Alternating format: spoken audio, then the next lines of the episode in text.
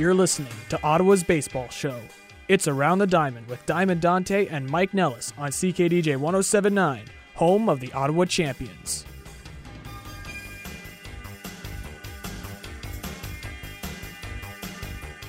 Welcome to the July 23rd edition of Around the Diamond here on CKDJ 1079, and of course, listening on my SoundCloud Diamond Dante Audio.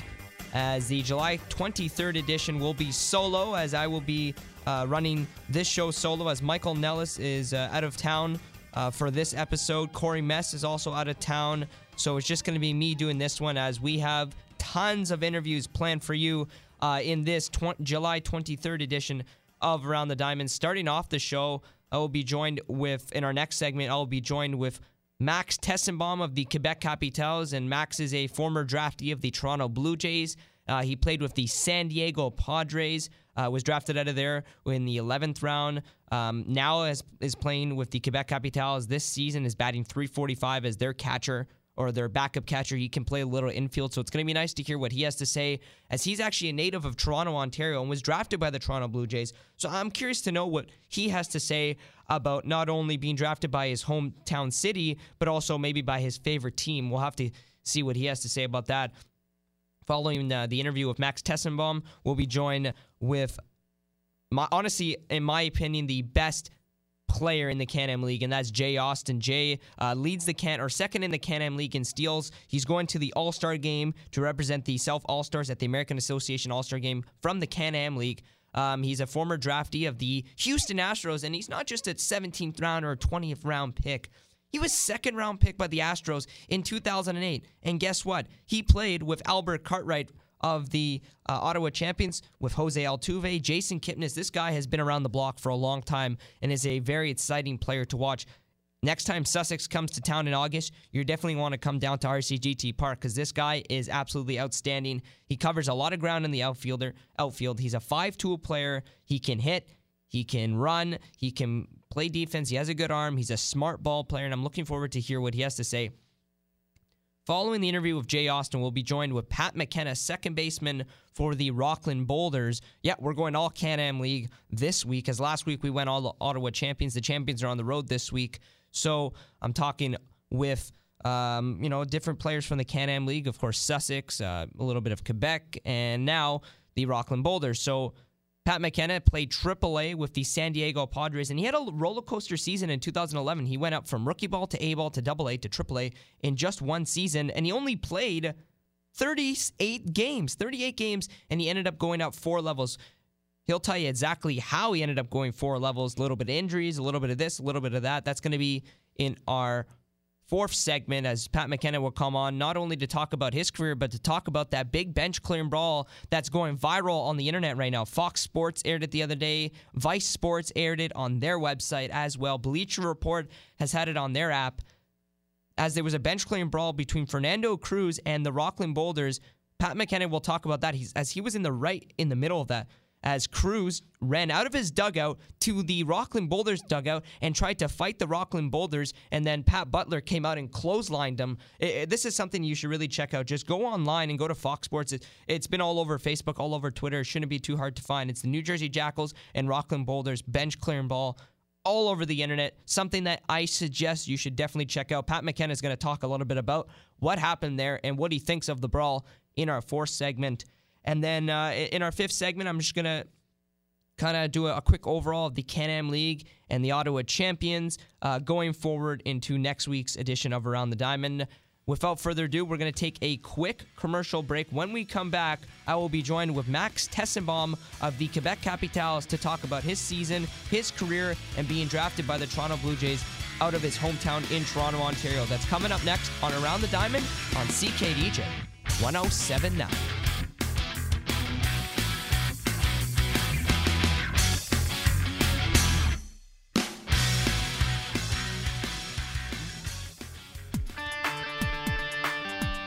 This is Matt Helms from the Ottawa Champions Baseball Club, and you're listening to Ottawa Champions Baseball on CKDJ 107.9.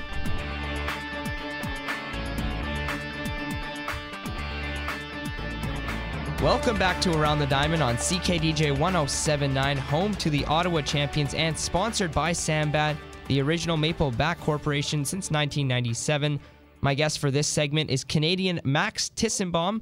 Max is a native of Toronto, Ontario, and is a former draftee of his hometown in Toronto Blue Jays and is also a former draftee of the San Diego Padres. Uh, let's now welcome Quebec Capitals catcher Max Tissenbaum to the show. Max, happy to have you here.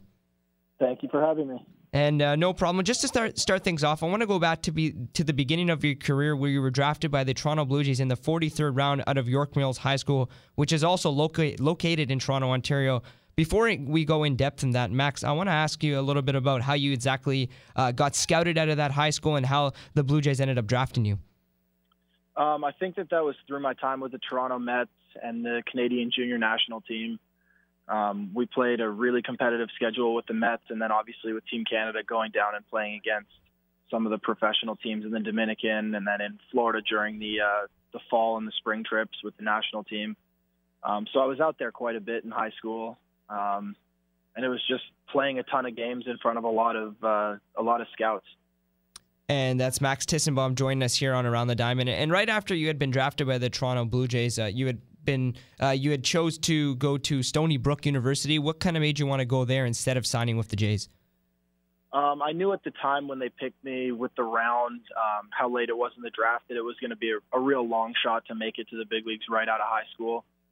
I didn't feel like I was ready for baseball to be a job either. At 18 years old, I thought I needed some time to mature um, physically and mentally. So um, Stony Brook had made a great offer for me to come to school there. It was a really, really good school academically and had a baseball program that was on the rise and it was a spot where I'd be able to get playing time as a freshman. So it really just worked out um, with everything sort of coming together at the same time. So you would say that you probably grew as a baseball player because you had got drafted, you know, in the 11th round, whereas you know three years earlier you had been drafted out of the 43rd round. Was that kind of did that kind of play into a factor, not only academically but just the school itself? Yeah. Because it seems like you can maybe say to yourself when you went to Stony Brook, I don't know what you studied there, but you could say to yourself, well, if baseball doesn't work out, I have a fallback.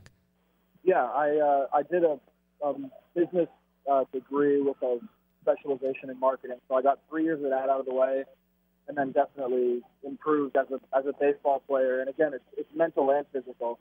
Um, sort of learning how to train my body when I need days off, when I need to increase my workloads and stuff. So it was uh, it was as much a physical thing as a mental thing, even on the baseball field. That's Max Tissenbaum from the Quebec Capitals joining us here on Around the Diamond. And just from, you know, looking up and down, you were drafted as a middle infielder, but once you got into the minor league affiliated ball, you spent some time at first base, a little bit of second base. I'm just curious to know how you picked up catching because you hadn't caught one single game in your professional career until you ended up in A ball with the Tampa Bay Rays in 2014. Yeah, so I've been I've been hearing since I was 13 or 14 years old that I was too slow to be a middle infielder moving forward. Um, so I've known all along that that move was coming. Um, and then at the end of the 2013 season, San Diego Padres brought me to instructional league um, to start transitioning me as a catcher. I was traded that off season to the Rays, and when I got to spring training, they asked me um, what my thoughts were on catching, and I told them if I can be in the lineup every day and get my four or five at bats, I'll do whatever I can to help the team um, and they said they thought the best option would be to catch. So we went full full steam ahead in spring training in 14, and I worked a lot with their catching coordinator Paul Hoover, and did a ton of receiving work, a ton of blocking work, and opened the year as a catcher.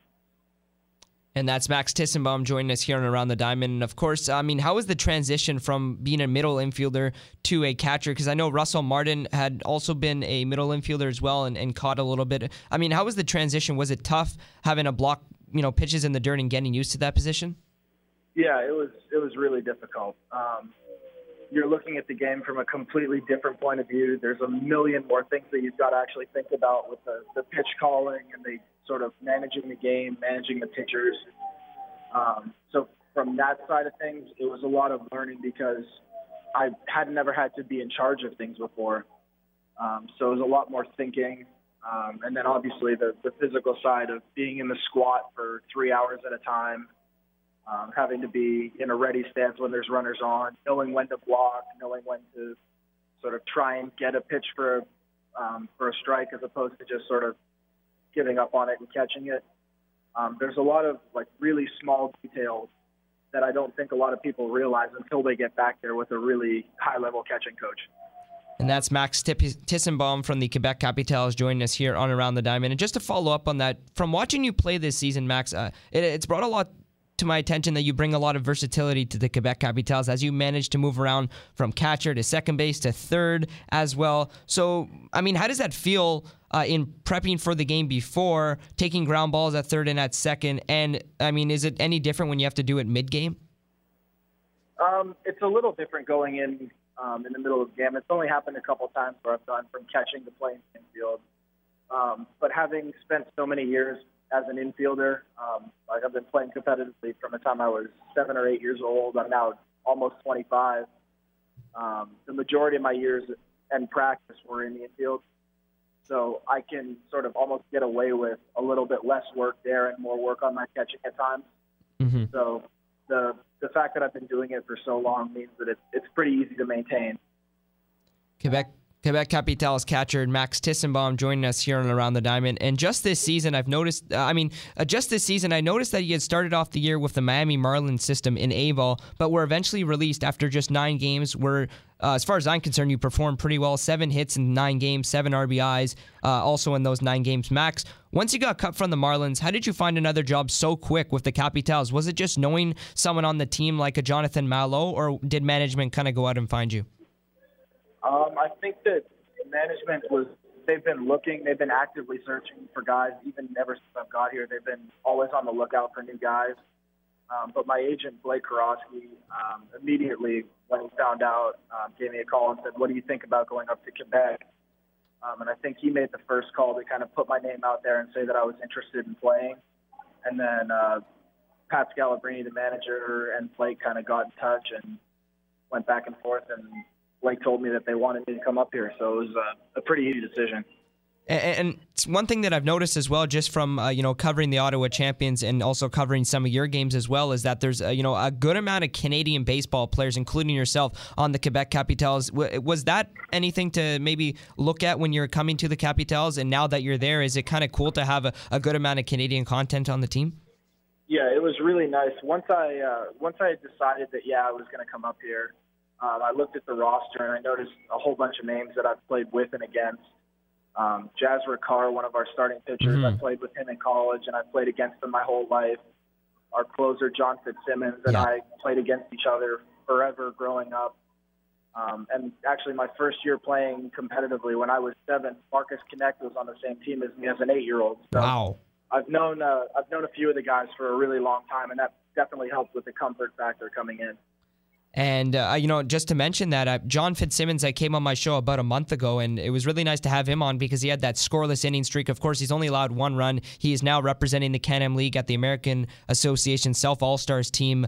I mean, how nice has it been to have a guy like John Fitzsimmons on your team, knowing that when he comes in to the ninth, it's pretty much already over as uh, us Ottawa fans have you know had a chance to watch that and, and is is it really tough to kind of uh, catch Fitzsimmons or is it you know very you know pretty fun to catch him as well? Oh, it's it's awesome to catch it. Um, you really get back there. He's got a good three pitch mix, um, and both Adam Ehrlich and I, we know what he wants to do as a pitcher. He's got a really really good idea of how to pitch to different hitters. So there's very few times when he's shaking us off. There's very few times when we're sort of trying to figure out what one another are thinking. Um, he's always in attack mode, and he's always right around the strike zone. So it's a lot of fun to go and catch a guy like that who's got really high end stuff. And that's Max Tissenbaum joining us here on Around the Diamond. And uh, growing up being a, a, local Toronto boy, you, you, I don't know if you were always a, a, Toronto Blue Jays fan, but was there anyone that you might have looked up to in particular that uh, that made you the way you are today? Yeah, I've always been a Blue Jays fan um, growing up. My grandfather um, is a season ticket holder. He has been since the first year in '77. Wow! So I grew up going to ball games with him and following the team. Um, I always tell this one story. When I was 10 or 11, we went down to spring training and we were actually going to see the Blue Jays at the Yankees place up in Tampa.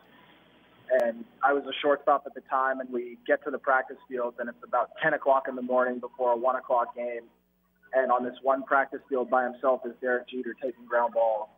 And I remember thinking to myself, like, this guy's a, an all star every year. He's the gold glover every year, and he's the first guy out on the field taking extra ground balls. That's the guy I want to be.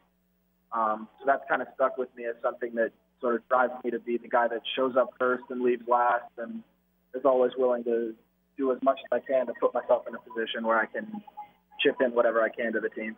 That's pretty crazy, and thanks for sharing that. But uh, going back to catching a little bit, uh, when you started catching in 2014 with the Tampa Bay Rays system, of course, you went to spring training with them. Um, who would you say is the best pitcher that you've ever had to catch in your career to this point? Uh, I knew it would get you there. yeah, um, I've caught a lot of guys, um, a bunch of the, the Rays big league guys um, on rehab starts or in bullpens. Um, so I've caught Matt Moore, I've caught Alex Colome. Um, I think I caught a side for Alex Cobb, Joel Peralta. There's a, a ton of big league guys that come through the Florida State League on rehab. So that's a really tough one to pick out one guy. Um, I think starting pitching wise, probably be Taylor Guerrieri. Okay. Um, he's up in Double A with the Rays now. Actually, might even be in Triple A. Um, really good, really good mix of a plus fastball at 93, 95 miles an hour, and just absolutely lights out breaking stuff. And I guess, what, can you tell us once you got into the Rays system, was there anyone there, maybe a veteran or, or some sort of player coach that uh, kind of helped you uh, a little bit in the minor league system? It could be either with the uh, San Diego Padres, the Rays, or even Miami Marlins. Oh yeah, without a doubt, um, it's, it's Paul Hoover, the catching coach with the Rays. Um, I've had I've had tons of coaches over all my years of playing, and I I tell everybody I think he was one of the best technical teaching coaches. Um, he broke everything down to its simplest form, with all sorts of different drills that would help not only teach the skill, but sort of give you that aha moment where you understand why. And that was huge for me because having absolutely no training, no experience as a catcher, I had to really learn how to do it, when to do it, why to do it, um, and all those little sort of step-by-step drills that he did. The process work was huge, huge, huge in getting to the point that I was able to catch consistently in games. And since this is, this is your first, you know, full season going into indie ball, what would you say is the main difference between affiliated baseball and independent baseball? I, I I've always asked, um, you know, most independent players and minor league players that do come on the show this question, so I'm just curious to know your answer. I think for me, it's been the fact that here we're trying to win um, this year with this group um, versus in the minor leagues where it's all about player development and sort of future value. Um, there will be times in a minor league season where somebody who may not be right for a situation in a game today is put into a situation um, because eventually down the road, that's where the organization sees them playing. Um, when you come out to independent ball, we're worried about winning a championship this year, winning games every night. So rather than going to somebody who maybe isn't ready for that ninth inning role, um, we're going to go to Fitz every single time we've got a three-run lead in the ninth inning, um, and we might use it multiple nights in a row. Um, so I think that's the biggest difference: is the playing to win championships versus playing to develop championship caliber players. And now that you've came over from affiliated ball to the Quebec Capitals, of course, when you first signed it, you know, seeing that Quebec was interested in you might have been a little bit enticing to, to yourself because it's a nice city, it's a big city, it's a nice market. They got lots of nice restaurants. Uh, you know, of course, it, it, might feel a little bit different with the people speaking French. Uh, I mean, how, how how much of a transition has that been for you? It's been great. I I, I really love this city. I've been here one time before for a tournament when I was 16 um, so I'd seen the ballpark before. I'd never been inside of it actually. Um, but the big city has been awesome. I've only ever played in sort of smaller towns throughout my minor league career. So being uh, a much more major city has been awesome. There's tons of stuff to do, restaurants to go to. Um, it's nice to have a little variety, and I'm starting to, to pick the French back up. Mm-hmm. Uh, obviously, being Canadian, I had to learn it in in school, so. Yep it's been a little while since I've used it, but it's starting to come back. And of course, Max. Before we go, I have a question for you. Um, you mentioned before in the uh, in the interview that uh, you had played for the Canadian Junior National Team. Um, what can you tell us about that experience going over to the Dominican uh, Republic and playing against teams there? And um, are there any players that you had played with on the Junior National Team that are in a minor league affiliated ball right now or in the majors uh, at this point? Well, there's uh, the my first trip. I was playing as a 17 year old with the 18 year olds um, so that year I was playing with Brett Lawrie. He was sort of the keystone piece on that team. Um, now in the big leagues with the White Sox. Um, Marcus Knecht was on that team. Um, and there's a ton of other guys that are still in the minor leagues. Um, but yeah, it was a it was a really really cool experience for me to go down on all of those trips. Dominican was just my first one, um, but to wear Canada across your chest on the jersey and have the maple leaf on your hat um, it was a really, really proud moment for me because it was one of those times where I could sort of take it all in and go, you know what, I've I've worked really hard for this, and it was really gratifying to sort of feel like I was in that upper echelon of Canadian talent and representing our country. So it was uh, it was a really, really proud moment and uh, a really exciting time for me. Anyways, uh, so that's going to wrap up this interview. Uh, thank you so much for coming on around the diamond, and uh, we look forward to. I look forward to, to seeing you against the Ottawa champions. I believe this coming upcoming week, and uh, uh, we hope you guys don't crush us like you did. well, uh, I can't really promise anything there, but thank you for having me on. It.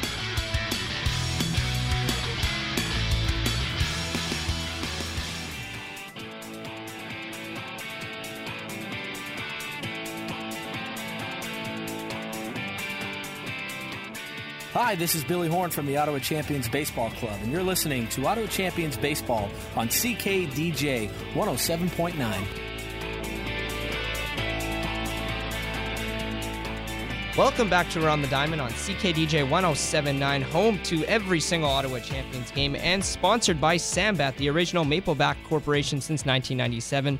Before I was talking with Quebec Capitals Max Tissenbaum, now we're talking with Sussex County Miners star center fielder Jay Austin and also, in my opinion, the best 5 2 player in the Can Am League. Jay, welcome to the show. Thanks for having me. Anytime, brother. And uh, before we get into things, I just want to say congratulations on being uh, named to the uh, American Association Self All Stars team and representing the Can Am League. So, Jay, to start off, I mean, how does it feel to be named uh, to the Can Am League All Stars team? Uh, it feels great. It's a great accomplishment. It's uh, all my hard work that I put in in the off season showing that it's paying off.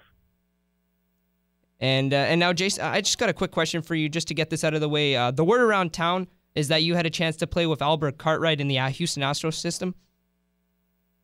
Uh, yes, I, I met I met Cartwright back in 2008 in rookie ball, and uh, we played all the way up to high A together, and we became good friends over the years.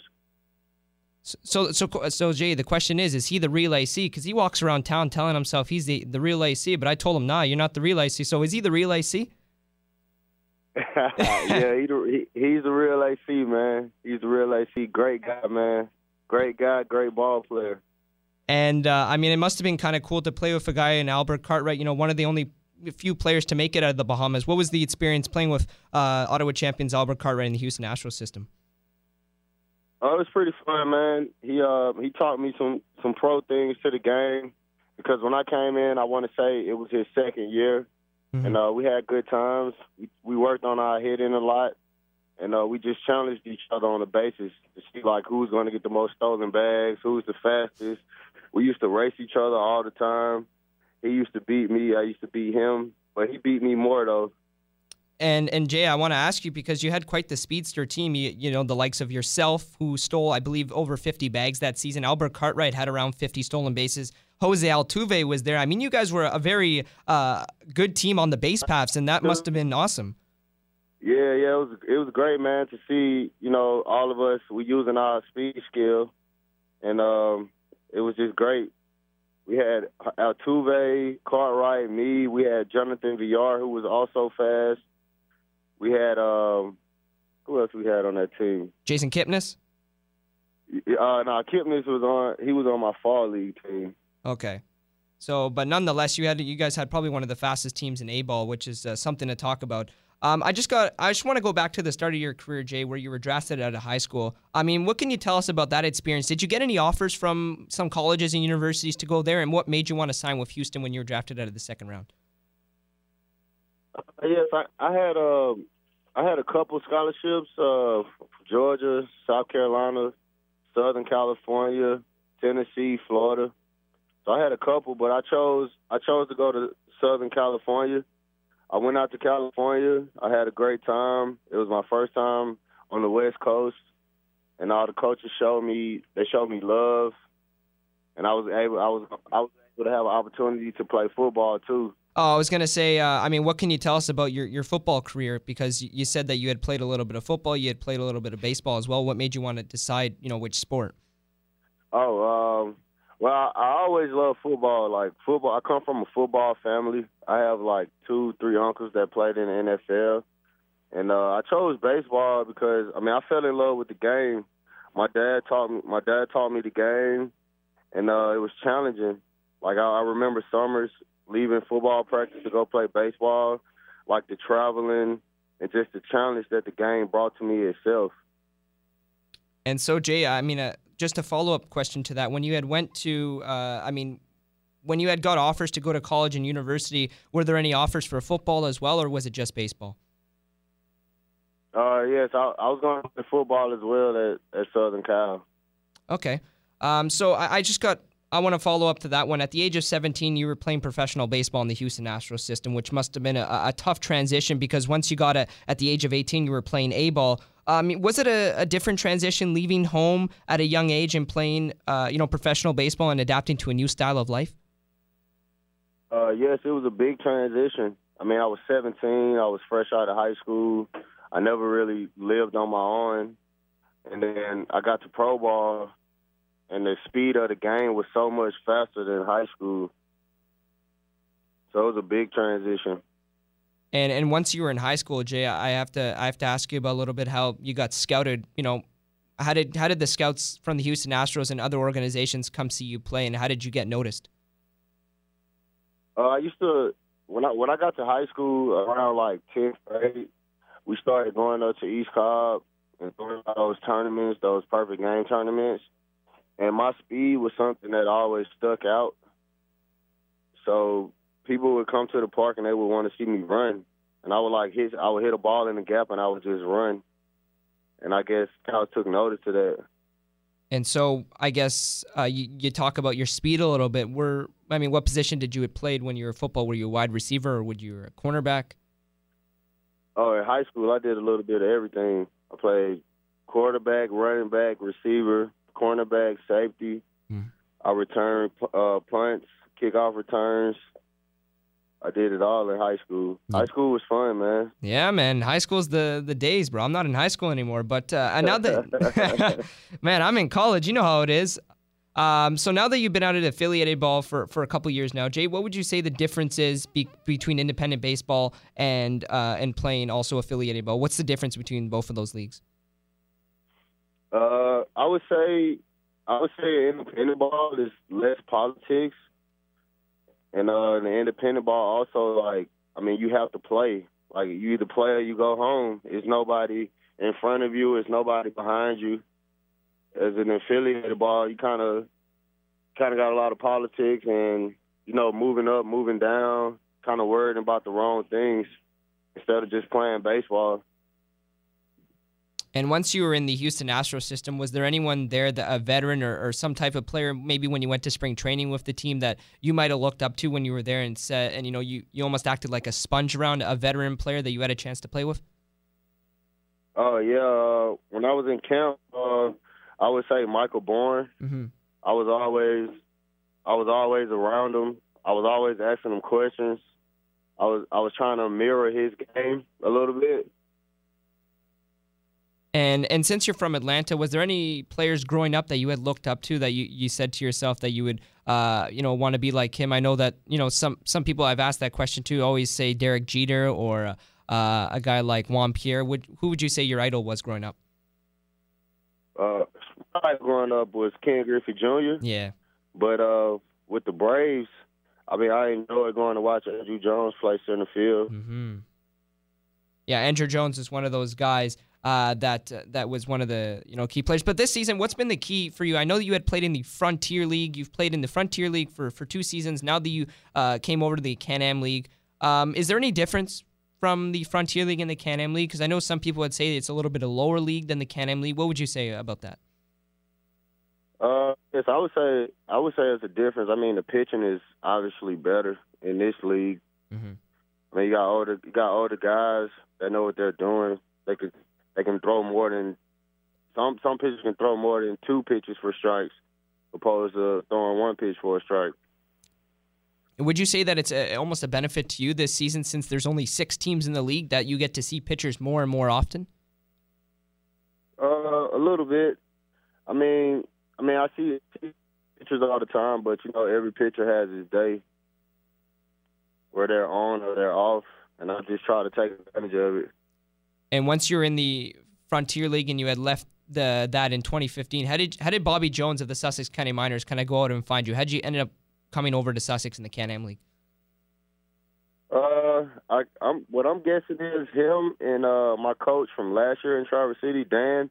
I think they knew each other, Mhm. and um, I told Dan that I wanted to go to a better league, you know, to challenge myself and see where see where my talent is. And, I think him and Bobby uh, to uh, Sussex County. And, and now that you do come to the Can-Am League, I know that you know we have this season has been a huge high for the Can-Am League in general because we've sent so many players to so many minor league organization. Uh, your thought process coming into this league was obviously not only to win, but to maybe get picked up by an MLB organization once again.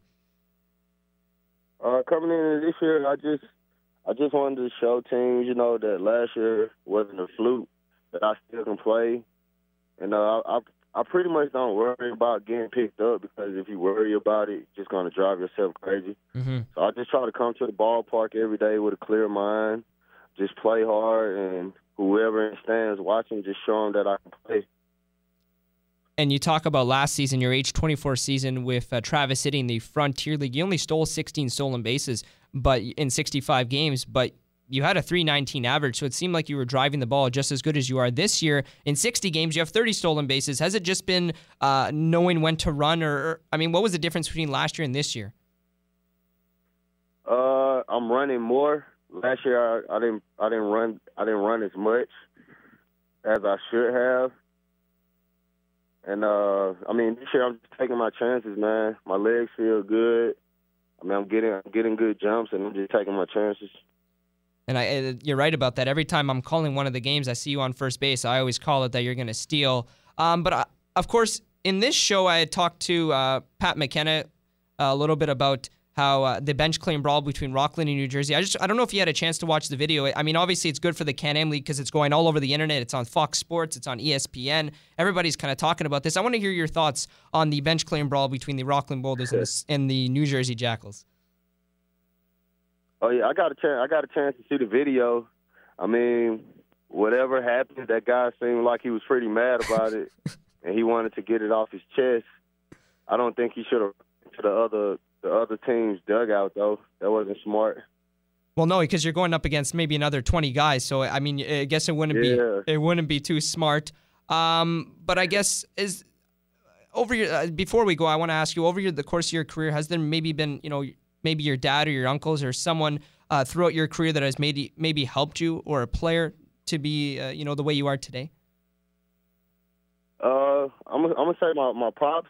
I mean, he taught he pretty much taught me the game. Mhm. And uh, every time I came home from the off season, you know, he asked me what I learned and what I need to work on, and I mean, we just worked on it. And then um, when I got released, when I got released from Houston, I mean, my dad was there to pretty much, you know, helped me through. I guess it was a low point in my life. Mm-hmm. You know, he was there to talk to me, you know, tell me, you know, everything's gonna be all right. I get back in the game, and uh, I just stuck with it, man. I didn't give up. And actually, just one more question. I had asked uh, Max Tissenbaum of the Quebec Capitals before about this question, but I mean, is it kind of weird when you go through the minor league system and you play with and play against some of these guys, and then you come over to independent ball and you see them once again and say, "Oh, I remember playing with you." Is it kind of cool, or you have a little chat here and there about it? Yeah, I mean it's pretty cool, man. Because like you said, uh, you play against some dudes in affiliate, and then you get to an independent ball, and you see these same dudes, and it's like, bro, I played against you like three, four years ago. So it's pretty cool. So do do you still uh, do you and still uh, Albert Cartwright have a little chat here and there when maybe if he's on? Uh, actually, no, because you're in the outfield all the time. But do you have a little chat before the game here and there, or you guys still talk? Yeah, I mean we talk we talk all the time. We talk. I text him, he'll text me. We'll talk before the game. If I steal a base, and I I talk to him on second. Oh yeah, because we, we always talk. That's my that's my. He's like a brother, man. Really? All right. Sounds yeah. good, man. Um, so that's gonna wrap up uh, this interview. Uh, Jay, we wish you best of luck at the All Star game. Best of luck this season, and uh, I mean, we hope you don't steal too many bases when you come in, in Ottawa and play the champions. It was a pleasure to have you on. All right, thanks, man. That was Sussex County Miners Jay Austin. Coming up next, Rockland Boulders Pat McKenna will join us here on Around the Diamond. That's coming up next on CKDJ 1079.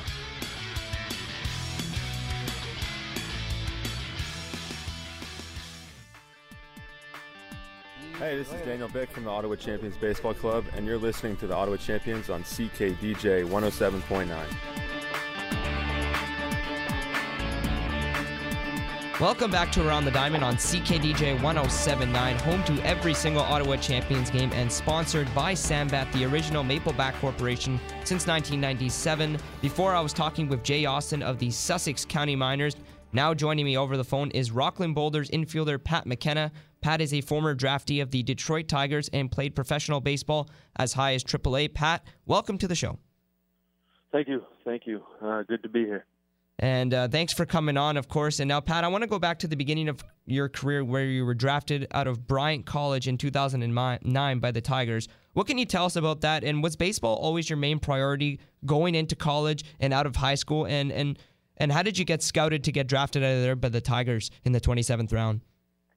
Um, so I was a I was a three sport athlete in high school, um, but baseball being my main my main sport. You know, the other ones just to kind of keep me in shape throughout throughout the off season and stuff. Um, so baseball was always my always my sport. We had a a very good high school program um, that I came up through. Um, a lot of success before I got there, while I was there, and and still now. Um, you know, and I just went to a couple showcases um, in high school and uh, ended up getting seen by uh, Jamie Pinzino, who was at Assumption College at the time. Um, recruited me was planning on going to Assumption. Um, and about three days before Assumption was moving in, um, Jamie called me up and said, "Hey, um, I'm going to be moving uh, moving schools. You mind if I come down and you know come to your house and, and talk about this?" I said, "All right, that's fine." So he ended up coming down. He told me that he was going to Bryant University, which I already applied to, already had looked at, already been recruited by. Um, so I said, yeah, I'm, I'm in. So um, went there for went there for four years. Was um, starting shortstop all four years. Uh, my freshman year had uh, had an a- uh, ankle break, broke my ankle in like the the sixth game of the season and didn't know about it. Played on it the whole season.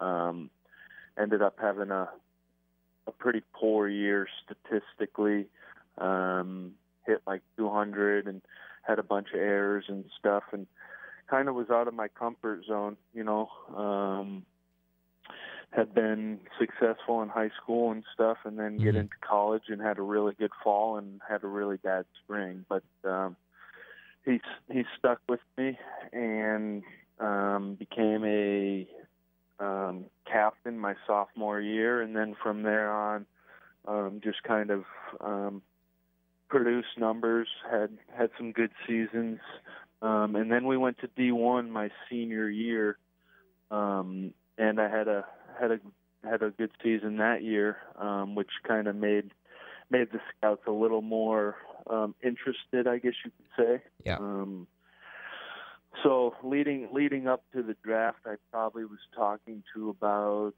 I don't know um, 15, about half half the major league teams.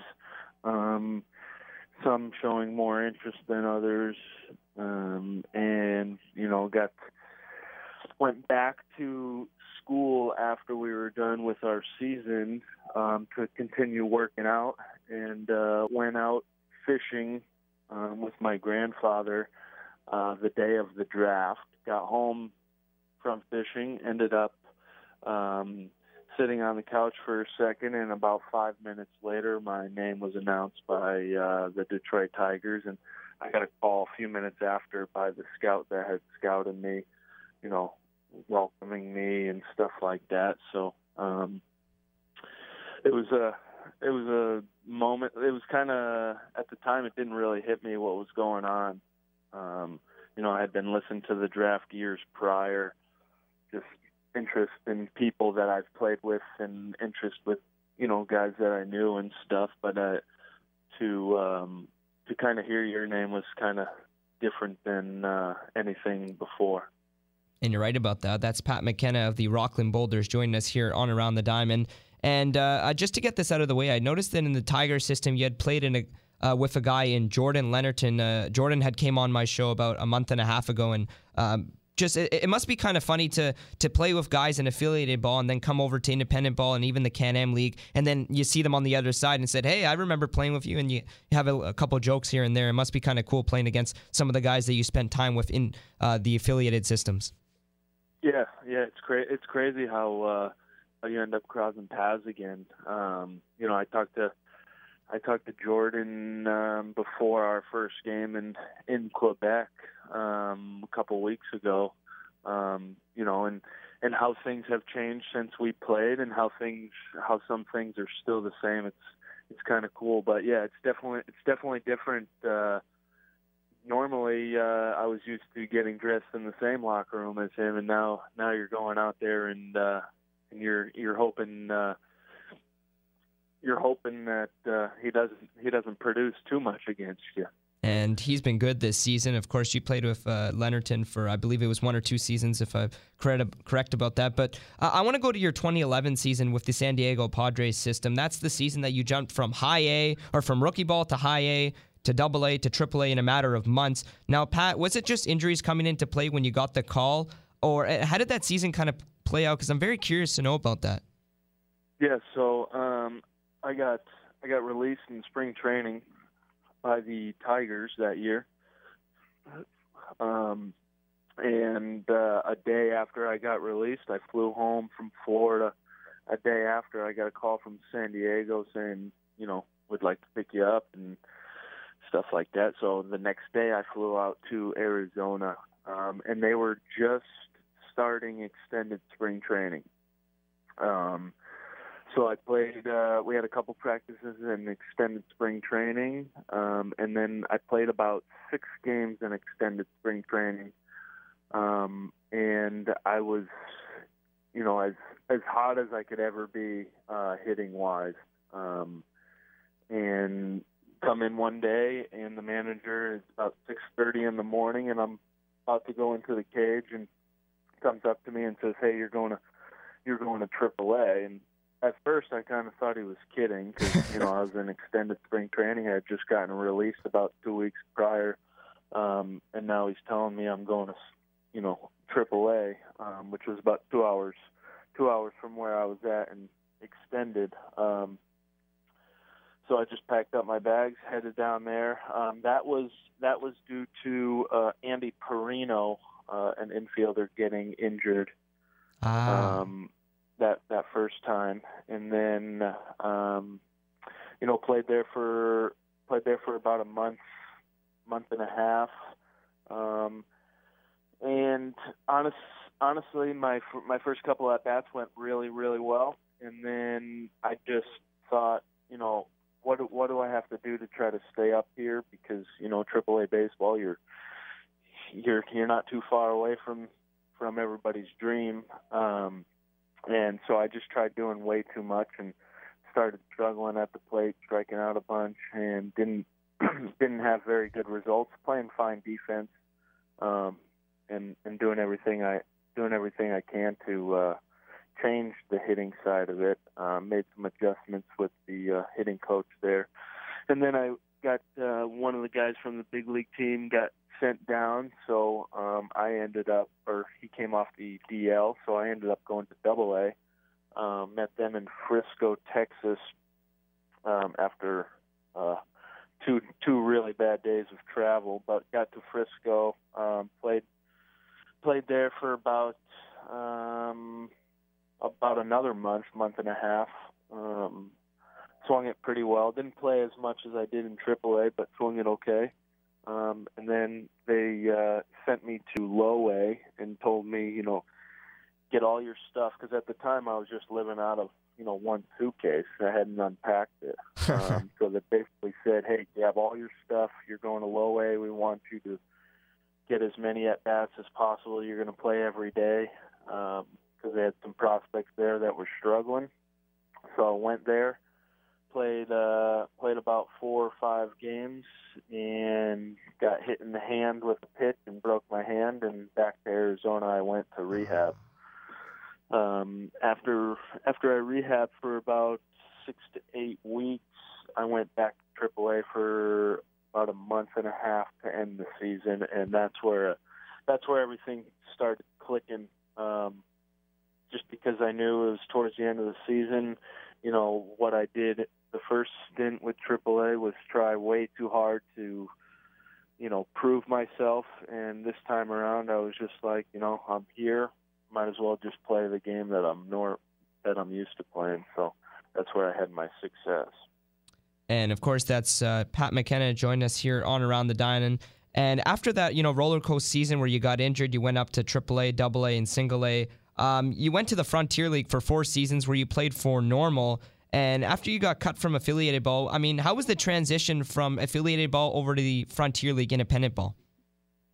Um, I mean, it was a, definitely a little bit of a transition, just because instead of uh, instead of having a bunch of teams in an organization with a bunch of you know roving coordinators and minor league um, directors, um, you know, you're playing for one team and one manager and about three guys on the staff. So um, that was different. Um, I think it was also different, um, just how I don't think baseball really was that much different as far as um, the skills um, of the players. I chose the Frontier League. I was I had a couple options um, when I was released, um, but I chose Frontier League just because it was a younger league.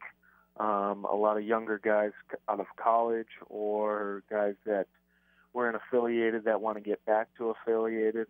That's kind of my style of play. Was you know that um, that kind of grinding grinding everything out um, and just playing to get back to affiliated. Um, so I don't I don't think the baseball the skill level or anything. I mean it's a, definitely a little different from AAA and AA, but very similar to a low A, high A with you know a mixture of guys in there that definitely you're like, well, why why are they here? Why aren't they in Double A, Triple A kind of thing? So. And that's Pat McKenna, McKenna joining us here on Around the Diamond. And other than the Atlantic League, you've managed to play for the three main independent leagues. That's the Can-Am League, the American Association, and the Frontier League. Of course, you spent more time with the Frontier League, uh, where eh, whereas you've only spent, I believe, one season in the uh, American Association. Um, now that you've played in all those leagues, what can you tell us about the difference between those three big leagues, uh, the Can-Am League, the American Association, and the Frontier League? What's the difference there? Um, the Frontier League, like I said, is, is a younger league, so you get a lot more um, younger, unpolished pitchers, I guess you could say, or unpolished hitters. Um, guys with raw tools and um, you know guys that that were successful in college or in lower um, affiliated teams um, that had very good skill, but you know just didn't have didn't have that little bit of extra to get to another league or back to affiliated. Um, the American Association, I think, um, you know, is more like a high A, double A type caliber with some guys there that you know have big league time, have triple A time, um, and basically, you know, a lot more consistency throughout the lineup and throughout the pitching staff. Um, you know, a lot more, a lot more pitchers per se instead of you know younger throwers, I guess you could say. Um, you know, guys that knew knew how to pitch pitch certain guys and and didn't just rely on the raw fastball or slider that they had. Um, and the Can-Am, I think, is a little. I think it's a mixture of both. Um, I think there's the consistency in the pitching and the hitting, um, and kind of the all-around, you know, fielding, base running type stuff. Um, it's just a smaller a smaller league. There's only six teams compared to the American Association that has 12. Um, so I think I think just the size of the league is is the difference in um, in in the two leagues with the American Association and the Can-Am. Now, I mean, I know guys and myself have talked about you know this this league could be even better if you know there was one or two more teams um, in the mix, you know, so you're not playing the same teams over and over and over. You're kind of you're kind of getting a little more, um, you know, spread out as far as maybe a, maybe another team in, in Maine or Vermont or New Hampshire type thing where um, travel is is a little bit different, but you're also facing a lot more a lot more teams too. And that's Pat McKenna joining us here on Around the Diamond. And of course, you mentioned that you had spent a month and a half in AAA. Once you got as high as AAA or, or even AA, was there any guys that you had a chance to to learn from? Any veterans that are in the majors today that you almost acted like a sponge around once you were up in AAA? Um, yeah, I mean, just kind of some of the some of the guys that I played with, like uh, Anthony Rizzo, who was actually younger than me at the time. Um, but just kind of watching the way he went about playing the game, and um, you know, he obviously has a special gift in in uh, how he plays the game and hitting and stuff. Um, but just kind of just being that like fly on the wall, just kind of watching what they do and how they do it. Um, but then there were some older guys um, like Logan Forsythe, who I played with, who you know I would talk to quite a bit about you know just different parts, whether it was mentally or physically part of part of baseball. Um, but I even even some pitchers on the team, and I'm not a pitcher, but just getting their feedback on what pitchers are thinking or or what you know some guys that I've that I became close with, you know, were um, were ex big leaguers, you know, and and they knew you know what it took to get there and and, and stuff like that. So um, I did play with quite a quite a few um, throughout Double A and Triple A that are now either have made the big leagues or now are you know stars in the big leagues like Anthony Rizzo, um, which is is cool to see. Um, you know, you, you just played with them a couple of years ago, and now they're they're doing well up in up in the highest level that they possibly can be. And that's uh, Rockland Boulders second baseman Pat McKenna joining us here on Around the Diamond. And there's a video video going viral on the internet, and that's the big bench clearing brawl between the Rockland Boulders and the New Jersey Jackals. Of course, you had a chance to be a part of that.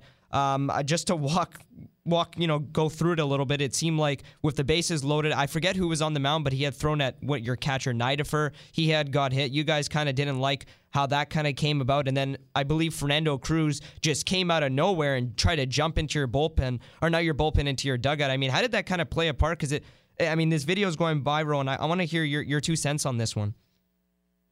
Yeah. So um, basically, what happened, you know, it, it was it was kind of uh, you know we were down eight to three going into the into the ninth, and we got some base runners aboard, um, and we had the bases loaded, and Nidaford ended up getting hit, um, which you know it doesn't it doesn't feel good when you get hit with 95.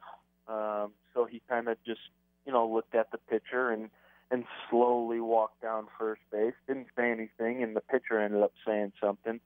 Um, so that got everybody riled up. Benches cleared. Nothing happened in that stuff. Well, just, just some emotions running high. Um, you know, and we ended up uh, scoring five runs off of Cruz in that ninth inning to tie it up.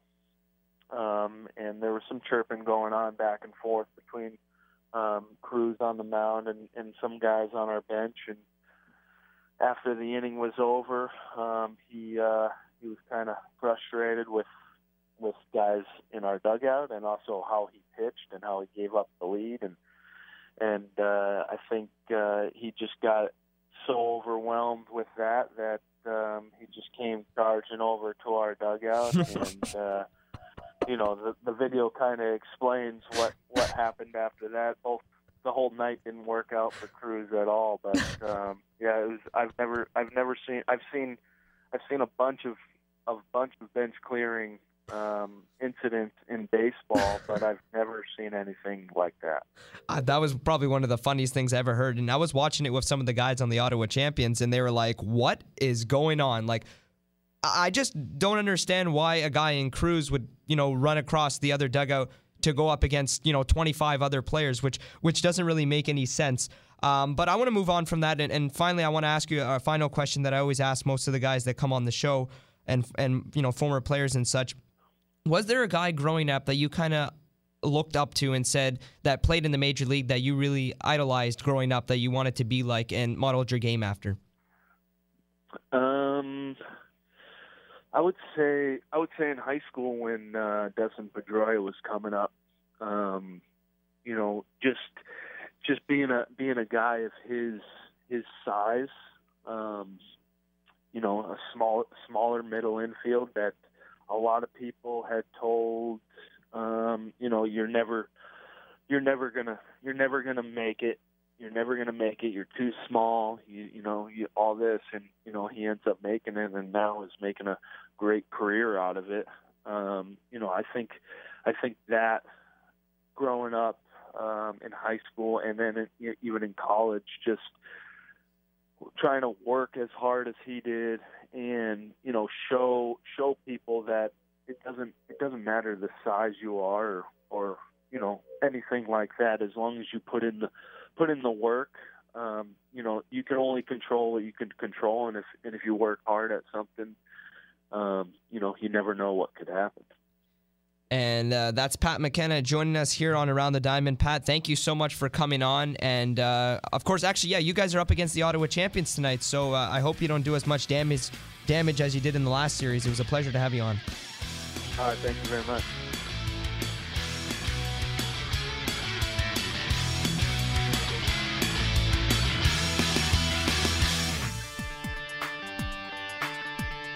Hey, this is Jason Coker from the Ottawa Champions Baseball Club, and you're listening to Ottawa Champions Baseball on CKDJ 1079. Welcome back to the final segment of the July 23rd edition of Around the Diamond on CKDJ 1079. I'm going to keep this quick because this show was jam packed with interviews. And of course, I thank everyone that listened. Of course, you can check out all the episodes on my SoundCloud, Diamond Dante Audio. You can follow myself on Twitter, Diamond underscore Dante. That's where I post um, my podcast. That's where I post everything that's going on with my show, guests coming on. Of course, every Saturday and Sunday, you can listen to the show on CKDJ 1079, or you can wait when I post it every Sunday night uh, or Monday mornings uh, is when I post the podcast after it airs on the weekend.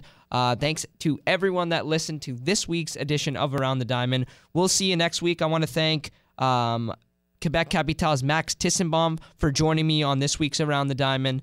Um, I also want to thank uh, Sussex County Miners Jay Austin for joining me in our third segment. I want to thank uh, Rockland Boulders Pat McKenna for talking to me about the bench clearing brawl. Of course, you can watch that viral video uh, online. Just search up Rockland Boulders, New Jersey Jackals bench clearing brawl or Can-Am League bench clearing brawl. It has over a million views to this point. I believe the last time I checked it had 850,000, but that was yesterday, so it could be uh, exactly 1 million views at this point. It's been all over TSN, it's been on Fox, it's been on Vice Sports, it's been on Bleacher Report, it's all over the internet.